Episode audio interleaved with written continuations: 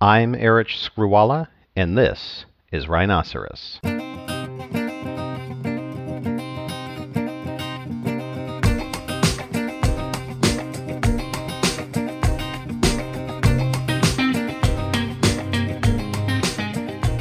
I see a lot of people on Twitter, like when they see, for example, the Carter Page FISA, and they're like, why hasn't he been arrested or tried? And I'm like, because that's not the point.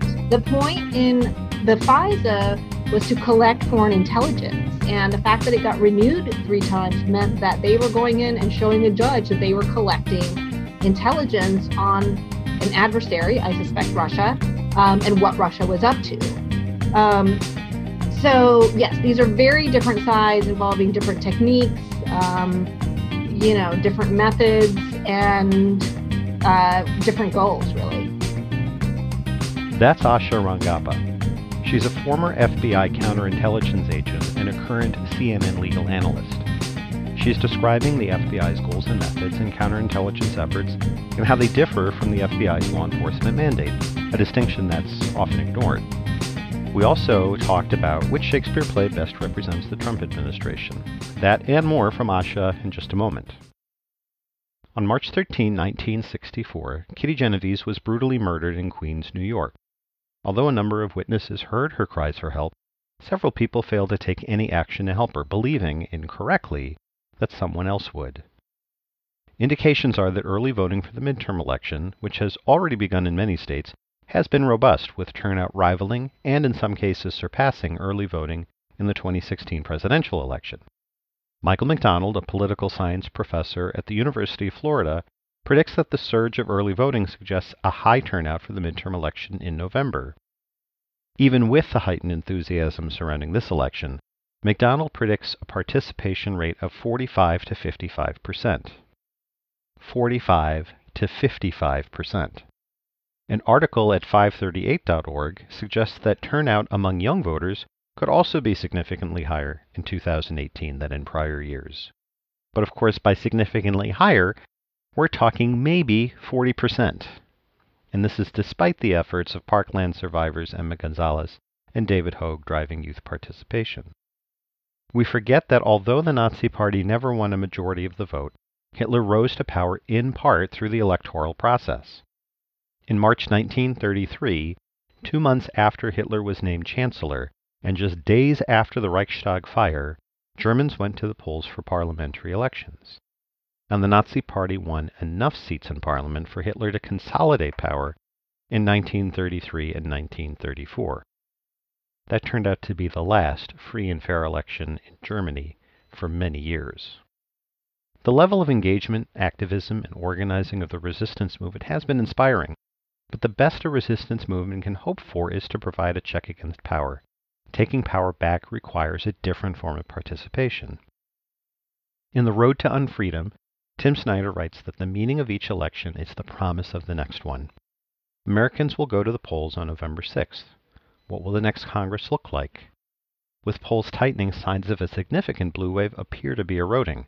If the Republicans manage to hold on to both the House and the Senate, Will there be anyone left willing to put limits on this president?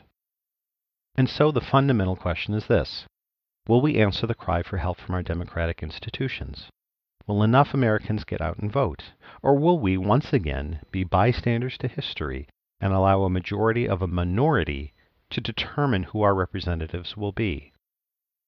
We only get as much democracy as we are willing to show up for. As Abraham Lincoln said, elections belong to the people, if they decide to turn their backs on the fire and burn their behinds, then they will just have to sit on their blisters.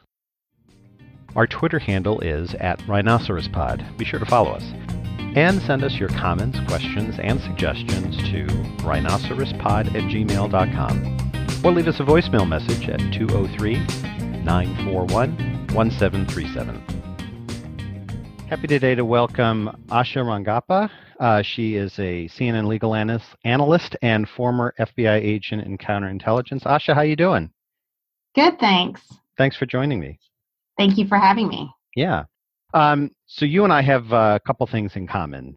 Um, we are both uh, Indian American, um, and so your recent column on Columbus Day really resonated with me.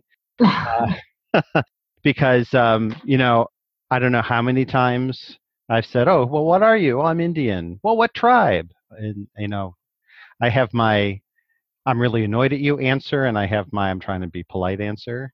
Right. So is that is that still a thing for you? Do you still get that?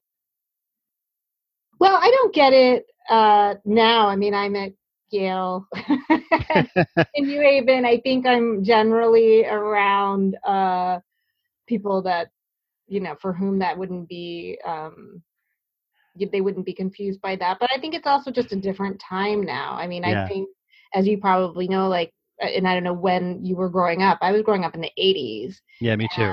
at a time when there weren't that many Indians in the state in the United States to begin with, period. And Right. you know, where I was growing up in Hampton, Virginia, there were hardly any just even in our geographic uh, vicinity. I was the only Indian kid in my whole school. So it was a time that where I think Indian Americans were a much more invisible minority than they are now um and you know clearly there was no there were no south asians on tv or in the news No. or in congress or you know or anywhere so i think Right. that that kind of cultural confusion could be more expected then um, Yeah. i hope that even in virginia today i wouldn't get those questions but i can't entirely guarantee that Every now and again, I still get, "Oh, like India from Indian from India," and I, right you know, will say, "Well, is there any other India that you're right? I don't understand that. Anyway,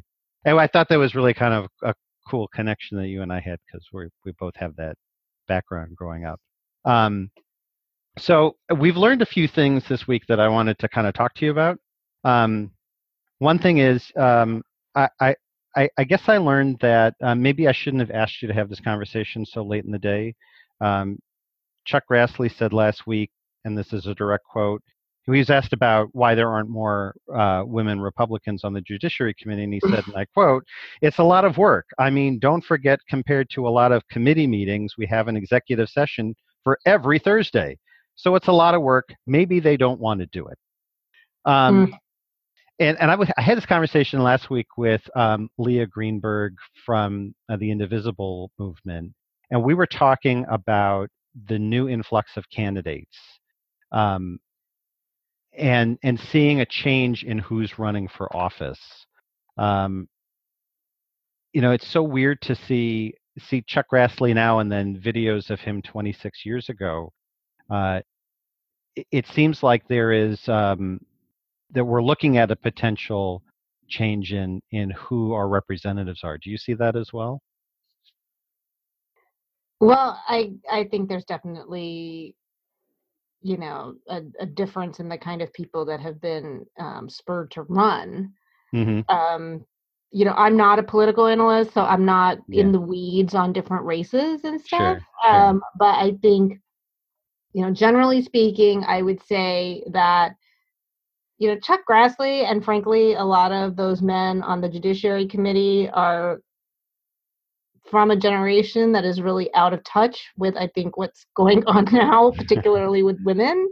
Um, I also uh, think Chuck, Chuck Grassley might be a person who still doesn't know the difference between Indians and Native Americans. I think you're probably right. I mean, I don't know if we give him pass because you know he's he's older. Um, know, ex- but considering the hearing we just had, what a strange thing to say. it was just it's just a bizarre thing to say and i think you know when i hear stuff like that i just think he's out of touch Yeah. and it's just the you know um he both i I think doesn't un- like he doesn't even understand what it sounds like to say that um I I don't even know what he meant by that. Like, did, did he literally mean that like women can't do the, or is he just like, well, this isn't one of the most sought after committees, which I don't think is true. I think being on a judiciary committee is pretty prestigious, is my Yeah. understanding. But um, yeah, I, I really don't have much to Yeah. say about that. Oh, that was bizarre. Um, so another thing we also learned, uh, Mitt Romney, who's running for Senate in Utah, said, I guess I don't know if it was today or yesterday, that um, President Trump should not be impeached because he's president. Um, Who said this? Uh, Mitt Romney said we shouldn't impeach Trump because he's president. He's a sitting president, and you shouldn't impeach a sitting president. Now, I don't think Mitt Romney is that dumb, but um, and, and again, I, you know, there's in my head today, you know, today a lot. I'm thinking about what we just witnessed in the Senate um, with this Kavanaugh nomination, um, and you know the degree to which the you know the Republicans really appear to be uh, molding everything they do to please this president. Um, and here's a guy who you know stood up and gave a speech calling him a fraud and a huckster and all sorts of other things. And he says today Trump should not be impeached because he's the sitting president. Now, are you saying, did he say impeached or did he say indicted? No, no, he said impeached. He said impeached. Trump should not be impeached because he is a sitting. Well, who else would you impeach? Like, what's the, that's the whole point of impeachment is because he is the president and presumably you can't indict him. So that would be the way to remove him. I don't really understand the argument that he's making. I don't understand either, but it, you know, it, it it's just strange to me to, to see someone who just two short years ago was so adamantly opposed to Trump being president, and you know he's come 180, 540. You know, I, mean, I have like, to be honest. I would need more context because I think that it really depends on what what he is saying with that. Because that, yeah. I mean, it doesn't really make sense as a sentence. Like, no, you know, I mean, but if what he's saying is, you know, we don't want to impeach a president because that is causes a great deal of national upheaval and political upheaval and is damaging to the country. Um, and we should remove him by you know the political process which is to vote. I mean i don't think that is really a, an outrageous argument. Um, you know that was part of the reason that republicans want asked richard nixon to resign right. to avoid going through that kind of um, of process and spectacle and kind of having you know putting the United States on the world stage with with something like that, which is you know even if you don't like whoever is president, I mean an impeachment is you know it's it's not a pleasant ordeal in terms of wanting that to be the focus of what your country is doing. Right. So I think I would need to hear more about what he meant by that, or because on its face that doesn't sound like a very coherent thing to say. Yeah, it just doesn't make any sense. He said the direct quote was, "I don't think it makes sense to be talking about impeachment, not for a sitting president." Hmm, okay. So, anyway, uh, so that was something I learned this week. Um, and so we alluded to a little bit about the Kavanaugh nomination um, recently, and so I think we learned some weird things about due process too. Uh, Susan Collins, in her floor speech saying she was going to vote for Kavanaugh, said, and I quote, in evaluating any given claim of misconduct, we will be ill served in the long run if we abandon the presumption of innocence and fairness, tempting though it may be. Um, and then contrast that with a recent Trump rally where a reference to Dianne Feinstein led to cheers of lock her up. So, what does due process mean these days? Um, I I'm not really sure. I mean, I think that uh, Susan Collins, you know, the the problem is that they're conflating they're conflating different kinds of burdens of proof in different contexts. Right. Um, you know, confirmation hearings are not trials. They're not about determining guilt or innocence. They're not about um, proof beyond a reasonable doubt it's about whether the person is suitable for that particular appointment. And in the case of the judiciary, it's a lifetime appointment. Um, I used to be the dean of admissions at Yale Law School for 12 years. So one of the things that I did as one of the gatekeepers to one of the most elite institutions, which by the way Judge Kavanaugh went to, I was not dean of admissions when he was admitted, by the way, um, is you you also look at someone's character and fitness to uh, enter the bar. And that is not about whether they committed crimes. There, there can be someone who it doesn't have a criminal record, but may may not meet the character and fitness standards for the bar. So this is, you know, beyond just like criminal activity, which is like the floor, you know. right. Um, and so I think that with Susan Collins, when she's talking about presumption of innocence and all of this stuff, I think she is obfuscating what the real question is, which was Has there been information that has come to light um, that and that has shed doubt on whether this person is suitable to hold a position of public trust for the rest of his life? right. And I think, um, you know, if it was just the allegation standing alone, um, maybe reasonable people could disagree. Though, you know, even there, you had uh, other people with at least some of the with the Yale allegation um, by Debbie Ramirez willing to corroborate her story. But I think what sent it over the top, in my opinion, was his performance at the hearing yes. which was angry and kind of a little unhinged and partisan and you know just not what you expect to see from a judge much less a justice on the supreme court Yeah, and you know, there are people that want to excuse the anger, and even if you can excuse the anger, how do you excuse the the real partisan, um, you know, the partisan protestations? Like this is revenge from the Clintons for Donald Trump losing an election. yeah that's like that's like weird alt-right conspiracy theory that's It- now like apparently made it to the supreme court i mean that's Th- weird it's just weird it's a weird thing to say it it it, And it I don't even understand. Does he mean that it's revenge from like Bill Clinton, like from the 90s, because that's the case that he worked on with Kenneth Starr? Did he mean Hillary Clinton because she lost to Trump? I mean, it's just it was just bizarre. or a tag team of the both of them thought, oh, you know, Yeah, and I mean, and I think again ignores the fact that Neil Gorsuch was nominated and confirmed with basically no issue at all. right, So if there was some kind of weird, you know, left wing conspiracy, like wouldn't it have come up with him too? Who, by the way, also went to Georgetown Prep. Um, right. so you know, It, They- wouldn't, wouldn't there be more of a reason to do it with Gorsuch because you know of the lingering animosity about Merrick Garland? Because that's that was the guy who was taking quote unquote Merrick Garland's seat.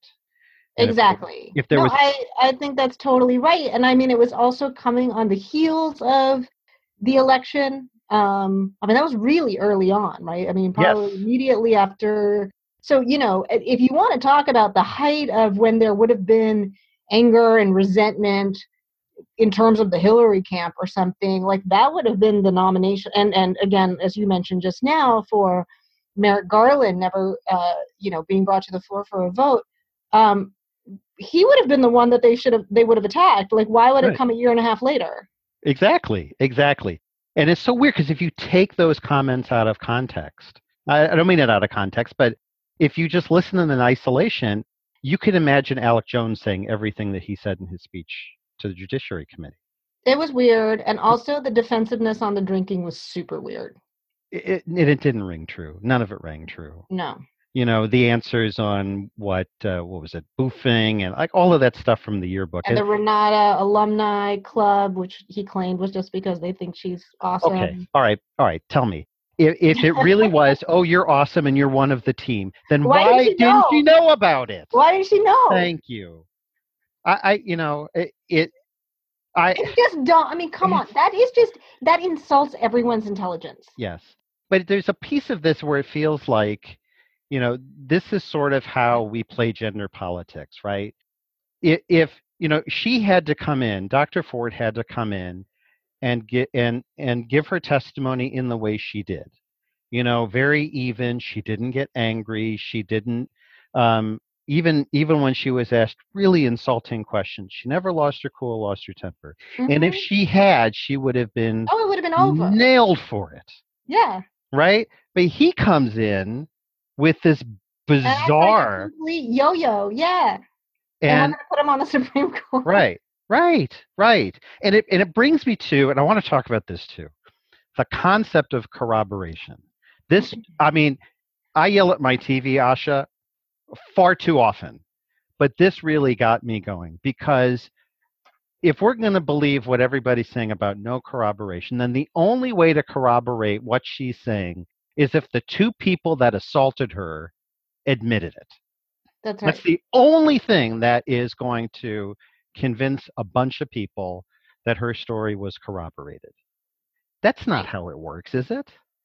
No, I mean corroboration can come in many forms. Um, you know, it's do details of her story match up with things. So, for ex- I mean, and whether they relate to the uh, the actual attack or not. Like I, I know she said that she ran into Mark Judge at the Safeway like several weeks later, and you know. Yes. They could have verified that he was working there at that time frame, for example. Um, you know, verifying that she knew him in the way that she said that she did that she was introduced to him by a friend. I mean, you know, th- that's what you do is you you test the veracity by testing like details um e- you know that that can be verified Right. um that start to get to well then we are you know she is telling the truth on on all of these other things the other kind of the other weird thing about it is you know if she were fabricating it why would she put an eyewitness in the room Right. who's this guy's best friend like that's really not helpful to you if you're trying to make something up you know what i'm saying um That's a great and you know like it's just a weird thing like why would she put mark judge in the room Right. um who has every reason to actually discredit her to help his friend Right. um, that's not in her interest. So, you know, you have those things. And then on the Kavanaugh side, you have things that, um, you know, when people were like, who cares about his drinking? Well, you know, it may not be relevant to today unless he has some kind of ongoing problem, but it's relevant to the allegation because, you know, as a former FBI agent, I know that, you know, there are certain things about people's behavior, and one is that they behave in patterns. So, for Mhm. example, if, you know, Brett Kavanaugh was never known for touching alcohol in high school, it would be highly unlikely that on a random night he got completely drunk and assaulted somebody. Like that wouldn't, that's not consistent with how people behave. On the other hand, if he was frequently intoxicated and out of control and, um, you know, unable to remember what, what happened, then it doesn't necessarily mean that her story is absolutely without a doubt true, but it does tend to corroborate it in the sense Right. that there's a yet another aspect of it that is consistent with what we know to be true about the alleged assailant. So that's what corroboration is. And again, it's not a court of law. It could be that even with all this corroboration, he would never be convicted by a jury, which requires reason, which requires, uh, you know, beyond a reasonable doubt uh, guilt. But that's not the standard, as I mentioned earlier. Um, the question is: Is this, a, you know, a credible allegation that calls into question his suitability for the job? How much do you think the um, the Julie Swetnick allegations made it easy for uh, you know the Senate Republicans to to dismiss Dr. Ford's allegations and Debbie Ramirez's allegations? Do you think that played into it at all? I don't think so. I think it's an easy scapegoat um, in hindsight. Yeah. you know, for both sides. Right. Um, but I think that no, I think you know had had the FBI been allowed to do a full you know investigation of these allegations um at least in terms of checking it, them out uh, you know as part of a supplemental background check i think that the republicans would have been in big trouble and they knew it which was why the white house limited the scope of that investigation Right. And there's a difference. I mean, I'm sure you can tell me this. There's a difference between being interviewed by an FBI agent and giving a written statement through an attorney under penalty of felony or whatever penalty you might want to attach it. There's a big difference in those yeah two. i mean there's several differences like first of all a statement doesn't necessarily all answer all the questions that the fbi might want to ask um, and the FBI is trained to home in on things like inconsistent details or something that, um, or, or alternative, something that they might be able to verify or corroborate, which you might not even realize when you're saying it. You know, so they have and uh, ask follow up questions and um, assess your demeanor and all that. Now, um, in a background check, they wouldn't actually put any kind of credibility determinations into the interview, but that they are going to use those clues to in terms of directing the questions they ask in the mm-hmm. interview. Right. Um, and again, as you are suggesting, um, when you talk to an FBI agent, you are doing it with the knowledge, and they will tell you this before you start the interview, that if you lie to them, that could be a federal crime. Right. That right. can be prosecuted. Mm-hmm. So, um, yeah. We've, we've, seen a few people get indicted and, and plead guilty to that recently, haven't we? Yeah, exactly. Um, so I, what is your take on you know is this one of those things that oh you know a year from now we'll all forget it or is this one of those things that lingers um, in terms of of uh, the Supreme Court and the integrity of the court? Is it something we need to be concerned about, in your opinion?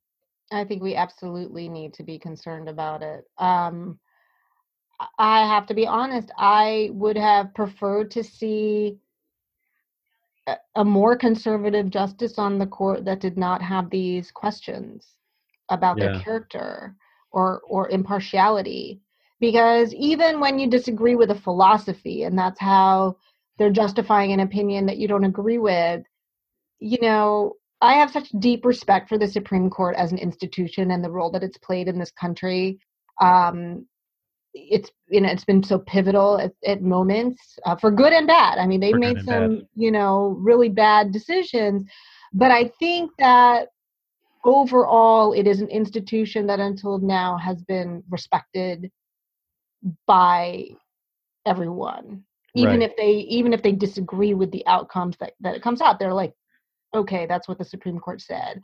And i think for it to now become yet another like you know for people to become cynical about it is really upsetting because unlike politicians you can't vote them out and kind of re rehabilitate with like a new person you know um the character of the institution. The institution is are the people like the supreme court character is based on the people who make it up and they're there for like for a long time. exactly. So, exactly. Yeah. yeah. And you know, and there and, and, obviously there are plenty of decisions that I would disagree with, um, and that a lot of people disagree with, but you don't question the legitimacy of the decision itself. That's that right. Is, that is what the law is. I, you know, I, I don't know how, I don't know how, um, how you how you don't question the legitimacy of, of what this court does, and particularly with some of the issues that are going to come up relative to this particular president uh, yes. and issues that are relevant to the things that are under investigation now and it, it I, I agree with you it's it's a really dangerous situation um, and listen every president has the right to name you know his or her you know a supreme court justice that he or she chooses uh, whether i agree with their judicial philosophy or not but um, it, it seems like there is no floor of what you know th- there is no minimum floor for what's acceptable anymore you know yeah. we, we, we could just pick some random person off the street and they could be confirmed to the supreme court um, and that i think is dangerous yeah and i mean this was especially disappointing for me like you know i wrote an op-ed for the washington post when uh kavanaugh was nominated because at the time there were a lot of um calls that if he were confirmed this was before any of the allegations by the way but you know if he were confirmed he would need to recuse uh, from anything involving the president. And i wrote you know a defense of him if he's confirmed. I mean i said look he should go through the confirmation process and if there's other reasons to not confirm him fine. But once he's on the court we need to trust that you know precisely because it's a lifetime appointment and there's nothing that the president can hold over his head that he's going to apply the law. Right. Um, and I think, unfortunately, you know, his very partisan comments, I I now can't really back that, you know, um, that take that I had. Right. Right. Yeah, it really calls into question his ability to be impartial for for certain issues that come before him. Yeah. Yeah. Um, so have you I want to switch gears a little bit because it's kind of relates, but um, you're a former FBI agent in counterintelligence. Can you recall a time when the FBI has been this much of a political football? I mean, it seems like every month the FBI is at the center of one controversy or another. I don't remember a time when that's happened before. No, I don't either. And I mean, you know, I I was born right after Watergate, so I was very young when stuff like the church hearings were happening. Um, I feel like by the time I kind of had a political consciousness in the 80s, the FBI was a fairly respected institution again, you know? Right. Um, and, you know, because it had, after, you know, it had had a lot of civil rights violations issues about internal spying under Hoover and going after draft dodgers in the 70s. So there, it had a little checkered history there. I think it largely rehabilitated rehabilitated itself when I went into the FBI in 2002, it was right after 9 11. Mm-hmm. And so the FBI was going through a really, um, it was a really interesting time to be there because it, the FBI was under attack in many ways, but not for political reasons. It was for, are you up to the job? Mm. Because, yeah. you know, there was a, a huge feeling that the FBI had really dropped the ball along with the CIA. I mean, you know, all the intelligence community was under the gun, but especially the FBI because you know they're the domestic uh, law enforcement, and so I do know what it feels like to be in an organization when the microscope is on you, when you're being questioned. But I think this is a very different kind of questioning. Right. Because, you know, it's not about, you know, do we need to restructure? Do we need to you know move resources around or create a different agency this is about you know are you honest and you know are you able to uh, even like uphold your oath to like it, it's questioning the integrity of right. the actual people in the bureau um you know not its capacity as an institution um and that's a uh, that i don't recall the last time unless it was around the 70s maybe I mean, it, to me, it feels like it's being they're being scapegoated for political gain.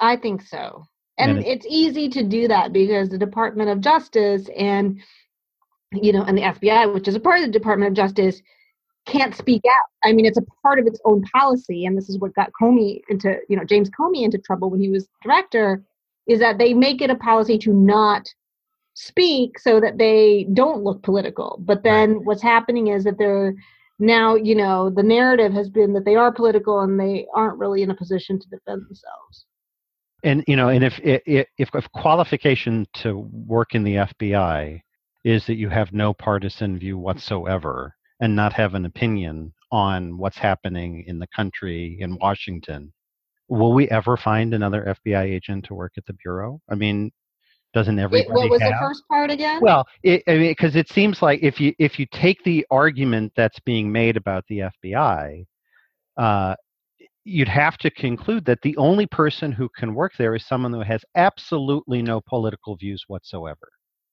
Right. There's no opinions whatsoever. Yeah and that's just completely um, unrealistic, right? I mean, you know, FBI agents are real people. Like it's like in the magazines in the grocery store, they're just like us. I mean, yeah. they, you know, they come in all political stripes. I think they, the FBI generally hews conservative, but you know, you you find people of all all along the political spectrum. Um, you know, I'm sure they have, you know, everybody has their own preferences on candidates, but they're not letting that come to uh, work and it doesn't influence their their job and that's the issue and i think yes it's becoming conflated that if an fbi agent actually has you know in their private civic life has any political views at all that somehow they're unable to discharge their job and i think that's a reflection more on the people who are saying it yes. who are completely unable to disidentify from um, their uh, you know political loyalties um, as it does, you know, I, I mean, I, I, think it reflects more on them than actually on uh, the agents. And why wouldn't the reverse be true? So if all of these FBI agents were so-called anti-Trump people, and therefore they can investigate him, do we think that a pro-Trump person, if that argument holds water, then isn't the reverse true as well, or not the reverse, but the the opposite true as well?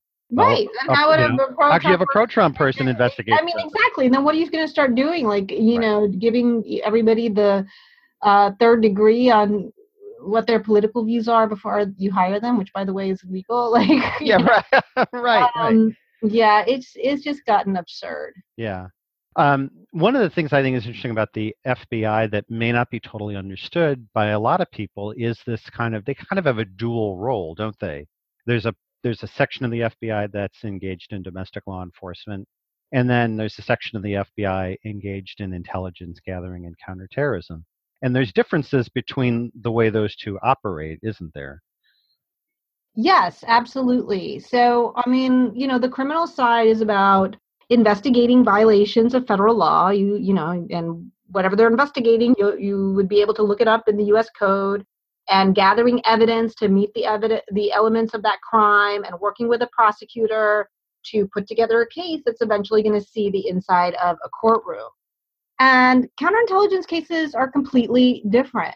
So the FBI also has a mandate to um, monitor and and stop you know foreign intelligence activity occurring inside the united states it's not the cia it's the fbi so when other countries send their foreign intelligence services here to do everything from economic espionage where they might be you know stealing trade secrets to kind of more of the traditional stuff to stealing you know stealing defense secrets to disseminating propaganda or trying to exert political influence without letting say politicians know you know who they're working for. All these things fall under the fbi and the goal in these cases is not to see the inside of a courtroom it's to neutralize the operations yeah, of the adversary which is to make them ineffective. Um, and you know that can take different forms um, but it's typically not going to involve prosecuting them number one because many most spies are here under diplomatic cover. So you can't prosecute them they have diplomatic immunity mm-hmm. but also because in the game of spy versus spy your advantage comes from not letting your adversary know what you know. Right. So for example if you know that hey they have a spy in dod who's passing them you know defense secrets it's better for from the us government point of view to let them keep going except you just start feeding them false secrets right, right start right. you know just you you just give them bad information so they start start making the wrong missile defense or whatever it is um that benefits us because then we're also screwing them over right. um, you know but if suddenly we're like aha we know you're getting defense secrets then they're going to stop and they're just going to go find another way to do it and then and then the fbi is back to square one so I see a lot of people on Twitter, like when they see, for example, the Carter Page FISA, and they're like, why hasn't he been arrested or tried? And I'm like, because that's not the point. Right. The point in the FISA was to collect foreign intelligence. And the fact that it got renewed three times meant that they were going in and showing the judge that they were collecting intelligence on an adversary, I suspect Russia, um, and what Russia was up to.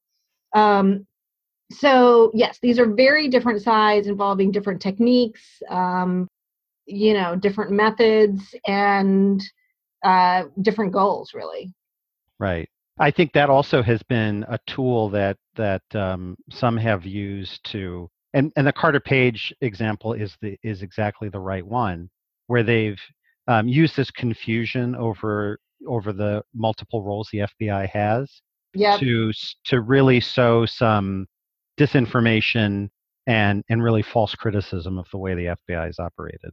I think that's right. Yeah. Yeah.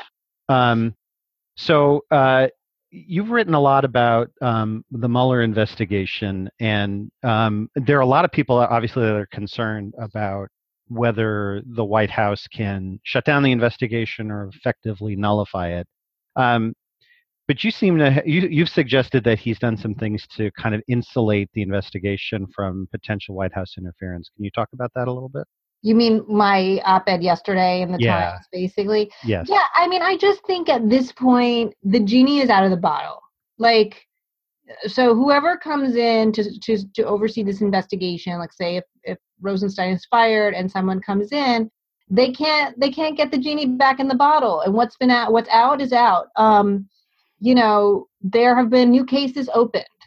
Right. Uh, there have been investigative techniques used and hundreds of thousands, if not millions, of pieces of, of documents and evidence collected um, from that.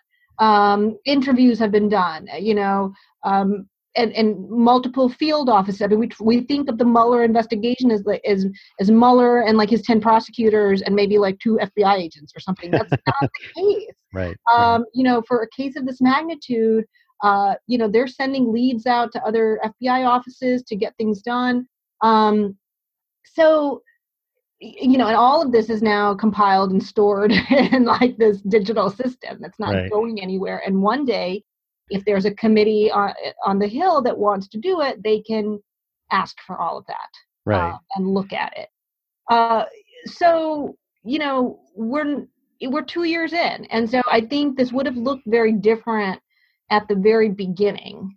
Um, before steps, you know, if somebody had really tried to block Mueller when he was first appointed, um, at this point they could still try to block him from moving forward. But my point was, we're you know a year and a half in, and he's already done a lot.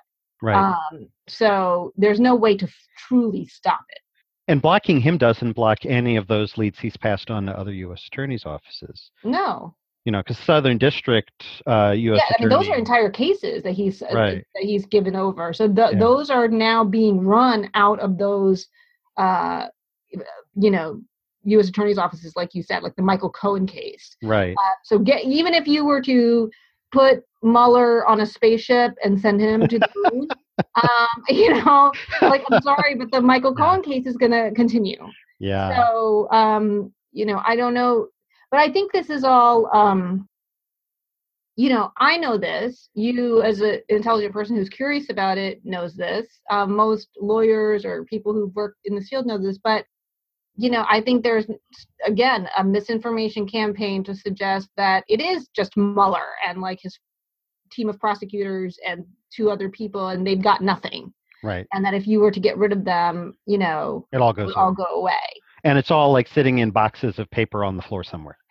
Right. right? Because remember the story. There's a great story about when Archibald Cox was fired. Uh, the um, the attorneys in that office were were kind of concerned that that would happen when the Saturday Night Massacre happened. There were there was there were indications that that that could happen, and so Mhm. they had prepared for that. Um, and a bunch of them were out to dinner, and when they learned the news, they all ran to the office and started stuffing important files like into their pants, down their wife's dresses, and Mhm. getting in the elevator before the FBI came to seal the office. But that's not Wow. even that's not even anything that we have to worry about now because so much of this is, you know, this all electronic. It's Yeah, a bunch of places. No, you know when I um when when James Comey was first fired, I wrote a piece for Politico um, because people were freaking out. I don't know. It, it feels like so long ago, but if you remember, people were very shocked. And Politico asked me to write a piece, you know, answering people's questions about, uh, you know, the firing of James Comey. So I went on Facebook and I said, "What do you all want to know?" And I Mhm. have some pretty smart friends, but they were like, you know, is somebody going to go and like burn all of these files? Like, you know, and so, yeah, and I was, I mean, of course, my gut instinct, I was like, no, uh, they're not. But, you know, just to kind of be like absolutely sure, I called up a former special agent in charge of one of the field offices that I, I know well who had retired. And I said, how do I reassure people? And he like walked me through because actually this is one of the things post 9/11, and this happened actually after I left the FBI was the overhaul of its entire case file system, which when I was there was still paper based. I mean, it was still it Wow. was in the computer system, and I think there still is a paper version, but like it hadn't become fully digiti- digitized. Right. Um, and he said it is fully digitized. It's tamper proof. Things are, you know, so there's something in in FBI files. It's called serializing, which means that every time you add a new document, it's it's given a number so you know the number that it's put in so you can't you can't like replace a dot uh, and especially in, in the digital format you wouldn't be able to go back and like doctor one of the documents and stick it back in you know what i mean right i mean right. all these things are so and it's all booby trapped because you know after robert hanssen they track like what cases you're looking at and stuff so you know and he told me that um, in watergate i guess uh, the director of the FBI briefly under Nixon. It was uh, last name was Gray. Boyden Gray. C. Boyden Gray. Is that it? Is that who it is? I don't know, but like so. that he he did actually burn some documents. Like there was. Um, He was and he's like, that's that, why that's why these people on Facebook are asking you this because this actually happened. But you know, he's like, it cannot happen, and um, and I think that that's you know important because you know, given technology now, like you could literally burn down the entire FBI building, and all of that information would not go away.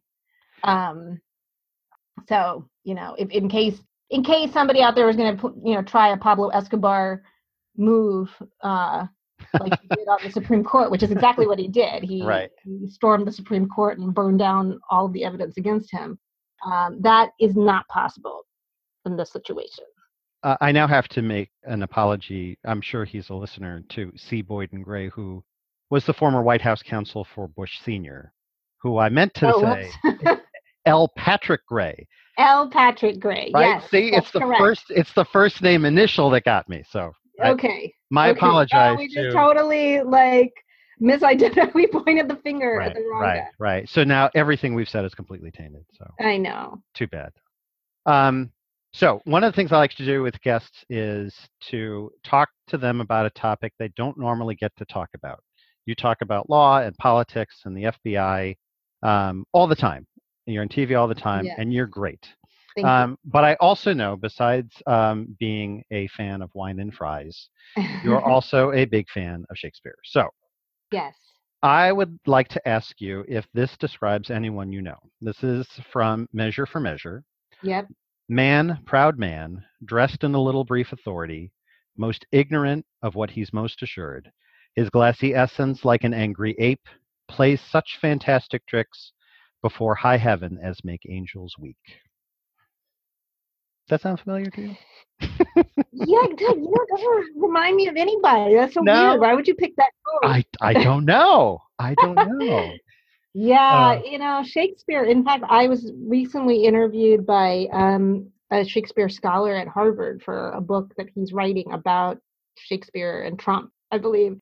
Um, and I think that there, I think Shakespeare, I love it especially because I go and I watch these plays, and there's always something there that offers an insightful commentary on, um, you know, what's going on right now. Uh, so yeah, and I mean, or there's always a something that like has a connection to today. So I went to go see Love's Labor's Lost, which is a comedy um, about four scholars who, you know, basically take a vow of chastity and claim that they're going to go study for three years, you know, in kind of monastic, uh, you know, silence or something. Um, and then, of course, four women show up and they all fall in love, so they're secretly trying to woo them.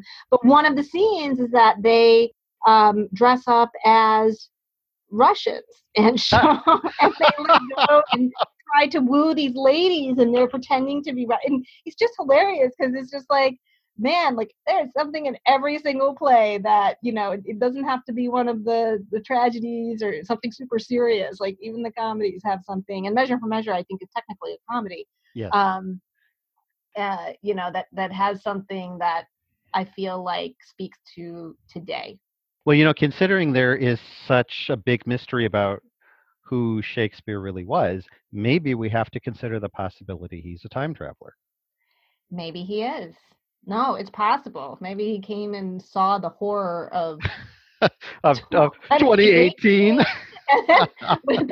and wrote all of his plays. I don't know. Yeah.